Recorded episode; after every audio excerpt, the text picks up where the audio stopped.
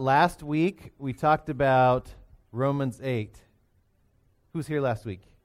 Who's here? Last Who watched? Four people. God, it seemed like there were more of you. But yeah, Baymax is the Holy Spirit. There we go. Uh, who watched Big Hero 6 afterwards? Yeah, it's an awesome movie, right? It's really good. Um, so good stuff. So last week uh, we talked about here. I'll do a quick review for those of you that were not here.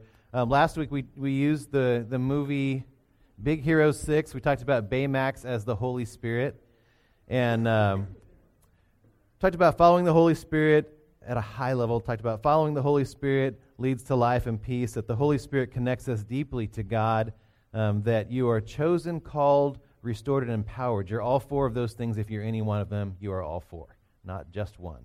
Um, and then, of course, that absolutely nothing can separate you from the love of Christ uh, at all. And, and then the last kind of overarching thing was be satisfied with your care. Um, the Holy Spirit is God's way of caring for us, and be satisfied with that care that He brings you. Um, so today we're going to talk about Romans 8. What? you just talked about Romans 8. I did, but I skipped big chunks of it, and there's a couple of areas that I want to just focus in on. Um, so you guys were so excited about Romans 8 last time. We'll do it again. Okay? I feel like I want to just hug you guys all up in the front. It's so awesome. um, okay, so uh, let's uh, let's pray and get started. God, we thank you so much for, for worship this morning, for our time together as family and friends. Lord, we ask that you would uh, speak to us now, Lord, that you would, through your word, draw us closer to you, make us more like you. Amen. So, Romans 8, um, you know, I was praying about this a lot, and um, I, what I really felt like uh, talking about was peace, was about the peace of God. But I've talked about, I've talked about peace before, and what I uh, recognize is that when I talk about peace, I'm talking about something. I'm, t- I'm describing that thing to you. And today, I guess, uh, as, I, as I wrestled with this and prayed about it, I felt like this was the thing that God wanted to me to, me to speak about today. Um, it is not the thing I want to speak about today, um, but I think it is connected to peace, and we'll see. Um, the reason it's not the thing that I want to speak about today because it's about sin, and I hate talking about sin. I'm going to let you guys in on a on a secret, but don't tell anybody. It's because I'm a sinner, and I totally hate talking about it. Right? Anybody else? Just me and Wally. Okay, so uh, there's a couple of others. I no, I'm serious. I really do. I hate talking about it. I hate when I when I speak or even when I go somewhere and I listen to somebody talking about sin and our sinful behavior and those kinds of things. I, it just uh, I just don't like it, and it's mostly because I still do it.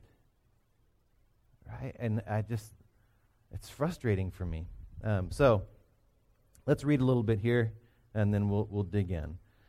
Uh, Romans 8, I'm going to start in verse 7 because that's kind of where uh, this whole section right here I left out last time. And I told you if you wanted to beat yourself up about sin, you could do it on your own time. Well, I'm going to go, go ahead and come back and do it for a little bit, uh, but not beat you up on it at all.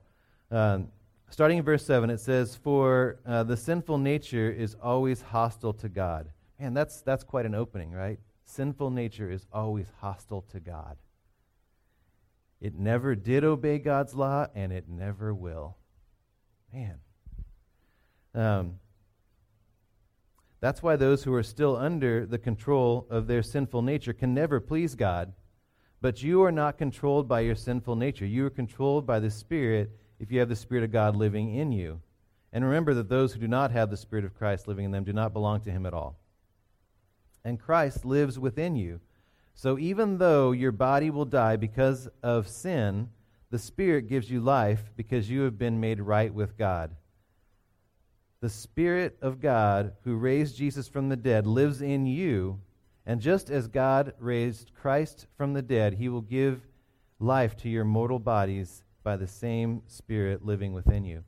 Um, so it's, it's such great stuff, such great stuff, um, but also very hard that, you know, we have this sinful nature in us. That's what we're born with. We're born with a sinful nature, and it separates us from God. It's hostile, actually hostile, aggressive towards God. Um, and it and it's never going to change. It's not like you can change your sinful nature and just tame it. make it okay. It's, it's always been um, at odds with God, and it always will. Um, but we're not controlled by that sinful nature. If we call ourselves Christians and we have the Spirit of, uh, Spirit of Christ in us, the Holy Spirit is in us, and uh, that has now changed us and made us so that we, we aren't controlled by that anymore. You guys with me? Yes. And that, um, that Spirit of Christ living in us uh, has made us right with God. You guys remember, I don't know, maybe it was three or four weeks ago, um, I talked about uh, righteous, about being righteous, and we watched clips from Thor. You guys remember that? And we talked about righteousness. Um, so that's that little right with God thing. It's the same word. So this is our break for Greek, and we'll have one more. Uh, I know, yeah, yeah. Some guys are excited about that. Um, so dikaios is the same word. It's translated here as right with God. It's translated in the other passage in James that we looked at as righteous. And we had a list of things that we said this is what it means. It's uh, observing the divine laws, it's being upright, it's being um, innocent or faultless or worthy or approved, acceptable. But then the final part of the definition is what we zeroed in on quite a bit, and it's thinking, feeling, and acting that is wholly conformed with the will of God. Thinking, feeling, and acting that's wholly conformed with the will of God. God has made us. Uh, God has made us through His Holy Spirit right with Him. He's made us pure and righteous and holy, right? we talked about uh, that time that it's not really something that we have to really work towards. It's something we have to accept. We have to embrace that righteousness, righteousness that has been given to us by the Holy Spirit. So I think, uh, you know, we believe that that stuff that we read in there. We believe that sinful nature is hostile to God, right? We know that. Everybody know that? We all know that. Um, and we believe that Christ lives w- within us and that Christ has made us right with God through the Holy Spirit. Yet we struggle. We still struggle. We know it's true that this sinful nature is hostile, separates us from God. Uh, we know that God, through His Holy Spirit, has made us right with Him, and we still struggle. Why is that? Let's talk about it a little bit more. We also um, I think, sometimes believe that, well, there must be a process. There must be like some formula, some things that we do, and if we do these things, then it will make us right with God or make us act like we're right with God. It will make us not sin anymore. We'll be okay if we just we say our prayers at these times. We you know we have these uh, these kinds of friends. We go to these kinds of services. We go to these kinds of conferences. We do these things, um, and that will make us right with God. Or maybe we think that I'm missing an experience. If I go and I have this deep encounter with God, that will, that will transform me and change me, and I will no longer sin. I just won't do it anymore. But yet, we still struggle. We have those experiences, we try these things, um, and, and we still struggle. I still struggle. Um, so, you know, I, I think that there's, there's more to it still. Maybe broadly, we have this, I heard it described this way as a quietism or a pietism. We have this belief that, well, it, you know, through, uh, through Christ alone, you know, that, that God will do the work and we just, we do nothing, that God does the work, right? It's, it's not I, but Christ. And there's lots and lots of pa- passages that you can read about that, not through works, but by Christ, right? Um, or there's pietism. Pietism is hey, it's, it's piety. I'm going to be super strict, super holy. I'm going to only do these things. I'm going to only talk to these people. I'm only going to look at these things, eat these things, drink these things. And I'm, and I'm uh, full of piety. So maybe we have these kinds of extreme views. They're both biblical, they're both right. You'll find lots and lots of passages about them, but on their own, they're incomplete. Either one, if we say just Christ and Christ alone, and I, and I don't have action in it, um, it's incomplete. If we say my works and the things that I do are what make me right with God, well, then it's all on our own effort. That's incomplete. There's a, there's a full view um, that we have to take of, of everything we read in the Bible. It's not just uh, these little passages, these little, these little things we pull out, it's all of it. Um, and, and all of it, the hard part about that is that there's not a formula, there's not a specific experience. There's this big word that you guys have probably heard called sanctification. Isn't that an awesome word? It's a great word. So, sanctification just means uh, same thing, being made holy and, and being made right with God. So, people talk about sanctification. I've heard this said this way too that, that you can't be. Uh, that you can't be sanctified by spiritual discipline, but you'll never be sanctified without it. Get that? You can't be sanctified through spiritual discipline, uh, but you'll never be sanctified without it.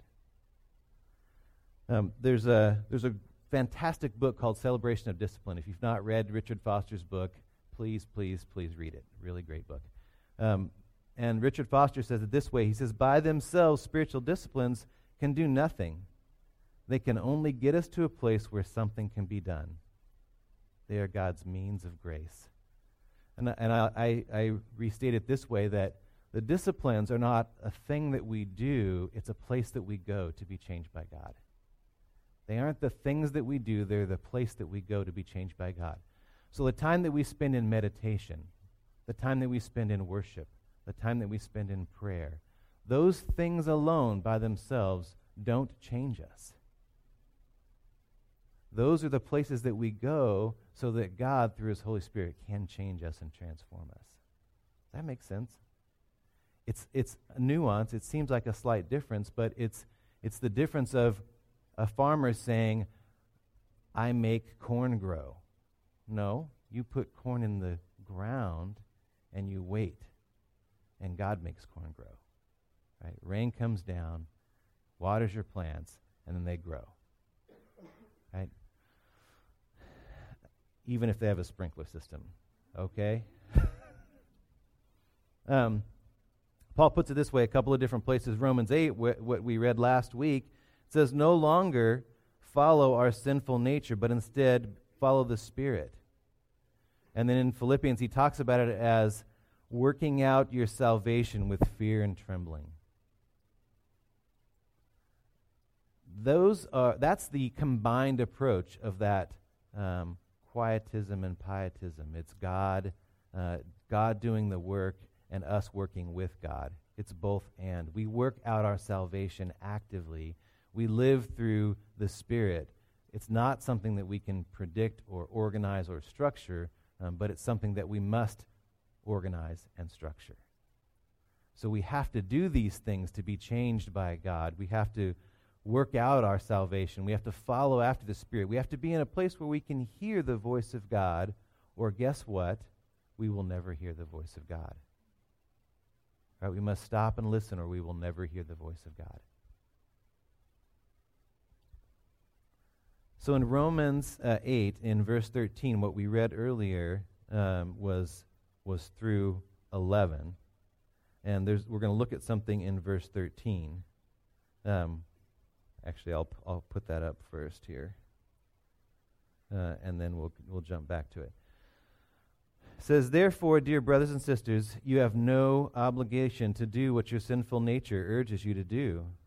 For if you live by its dictates, you will die. But if through the power of the Spirit you put to death the deeds of your sinful nature, you will live. So he says, therefore, remember all the things that we read uh, through verse 11. Uh, Someone told me, if it says therefore, you have to stop and wonder, what's the therefore, therefore? Well, it's there for us to understand that because of all that, all those things that we read about uh, God's Spirit in us, setting us free, uh, we no longer have obligation uh, to live according to our sinful nature. We don't have to obey it anymore. Because of that, we're free from it. Um, in verse 13, it says, if you live by its dictates, you will die. Uh, so sometimes we think about this reining in our sinful behavior or, or doing the right things in our lives as, as optional. I mean, grace and all, right? We, we can do those things or not. You know, it's all, it's all okay. Not everybody works at it, and they're Christians, so I'm not going to work at it, so, you know, because I'm a Christian and they're a Christian, and we don't work at it together. Um, but I think verse 13 kind of says something different. Right? I mean, verse 13 says, if, if you live by the dictates of your sinful nature, you will die. And this is not a, you're going to die. Of course, we're all going to die a physical death. This is talking about a spiritual separation from God. If you live this way, it, it separates you from God. Um, so it makes it a, a mandatory thing. It's something that is required, it's not optional for us. We must figure out how to rein these things in in our lives.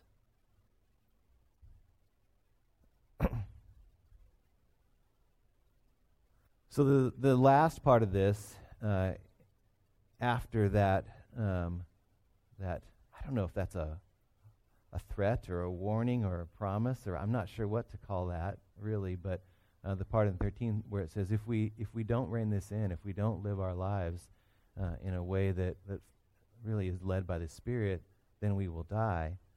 Um, in 14 it says, For all who are led by the Spirit are children of God. so you have not received a spirit that makes you fearful slaves. Instead, you received God's Spirit when He adopted you as His own children. We now call Him Abba Father, for His Spirit joins with our spirit and af- to affirm that we are God's children. So we do this all with the promise that um, now it joins us and makes us uh, sons and daughters, sons and daughters of God, uh, brothers and sisters together uh, of God. I want to take another quick little break for Greek, and this time we're going to step it up a notch and some Aramaic, right? Uh, we're going to mix that in. Yeah, I know. Bring it, right? Um, so in Aramaic, uh, which is that this word Abba that we that we read and talk about all the time, um, there's this word Abba, and it appears in the New Testament all of three times. Um, it's not this really common word because it's Aramaic. It's not Greek, um, but it's always followed by the three times are in Mark and Romans and then in Galatians. But each time it's followed by this Greek word, uh, ho pater, um, which um, is father. Right? So it's Abba, Father. Um, and so it's been translated a couple of times. There's uh, uh, people think about this as well. They used it because it's a familiar word uh, like Papa. But it turns out there is a Greek word um, for father called Papas, but they didn't use that word. They used Abba, Father, instead.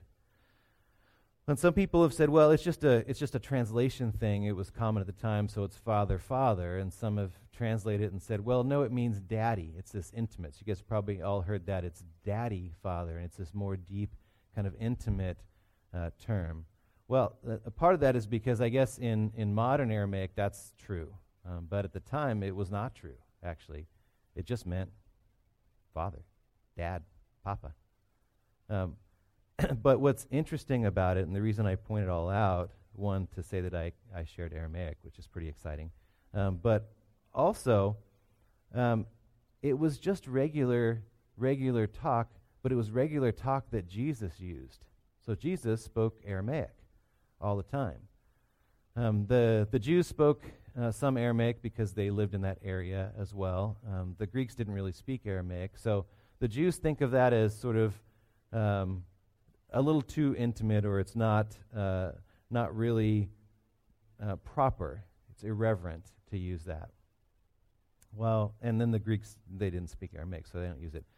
Um, what that meant is that as people used it, what they're doing is saying, Abba, Father, you know, the one Jesus talked about. It became a uniquely Christian phrase um, to be written in Greek, um, but an Aramaic word that means you know, the Father of Jesus, the one that he talks about. So when he talks about you get to call him Abba Father, we call out to him, it really is just a, a reconnection with that adoption. Again, um, it's, it's a word that we uniquely get to use the way Jesus used it to say, Father. He's my Father. That's it. And there's a translation in it, Abba Father, and then that phrase becomes this uniquely Christian thing. We refer to God as Abba Father because Jesus referred to his God as Abba Father.